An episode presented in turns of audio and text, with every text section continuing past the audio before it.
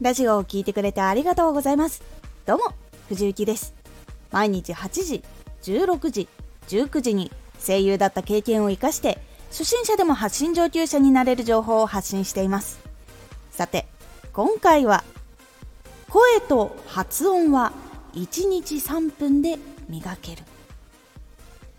声と発音は話し方の基本でこれができないと全ての印象を変えてしまいます。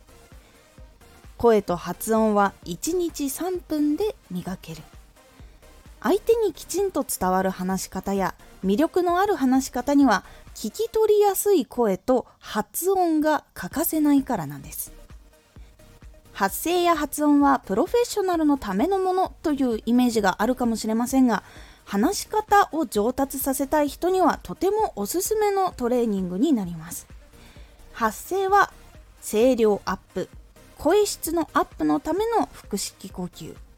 発音は口をハキハキ開けるための口角筋を鍛えるという感じになります。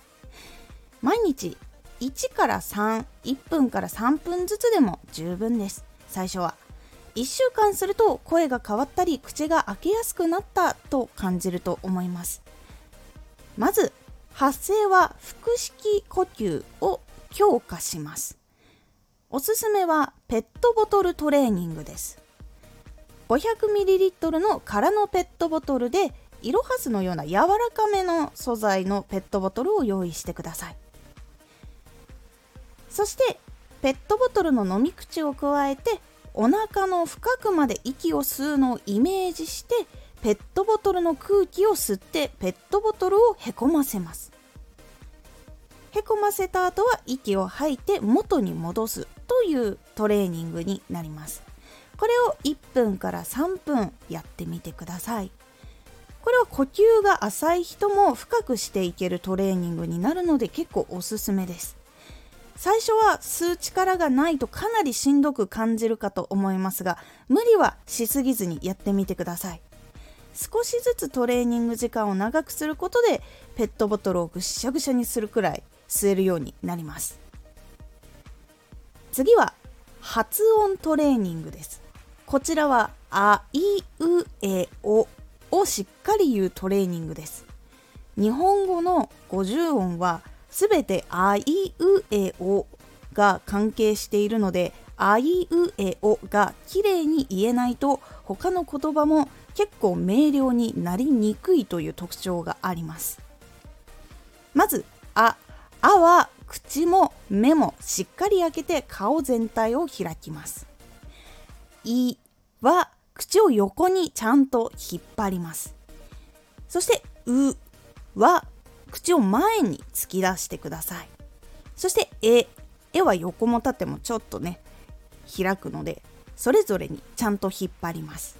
そしておはうの時と同じく前に突き出しつつ口を少し大きめに開けます。これを口周りの筋肉がだるくなるまでやると効果があるのでおすすめです。この2つを毎日1分から3分それぞれするだけで結構変わってきます。気になっている方はやってみてください。今回のおすすめラジオ。ネガティブな言葉を言い換えよう。ネガティブな言葉は意図的に使う時以外は柔らかめに伝える言葉に変換をした方が受け取り手もダメージが少なく次の提案がしやすくなります。このラジオでは毎日8時16時19時に声優だった経験を生かして初心者でも発信上級者になれる情報を発信していますのでフォローしてお待ちください。次回のラジオは中身が気になるコンテンツを考えるにはです。こちらは中身が気になるコンテンツを考えるにはどうすればいいのかっていうコツを2つお話ししております。毎週2回火曜日と土曜日に藤雪から本気で発信するあなたに送るマッチョなプレミアムラジオを公開しています。有益な内容をしっかり発信するあなただからこそ収益化してほしい。毎週2回火曜日と土曜日ぜひお聴きくださいツイッターもやってます Twitter では活動している中で気がついたことや役に立ったことをお伝えしています。ぜひこちらもチェックしてみてね。コメントやれた、いつもありがとうございます。では、また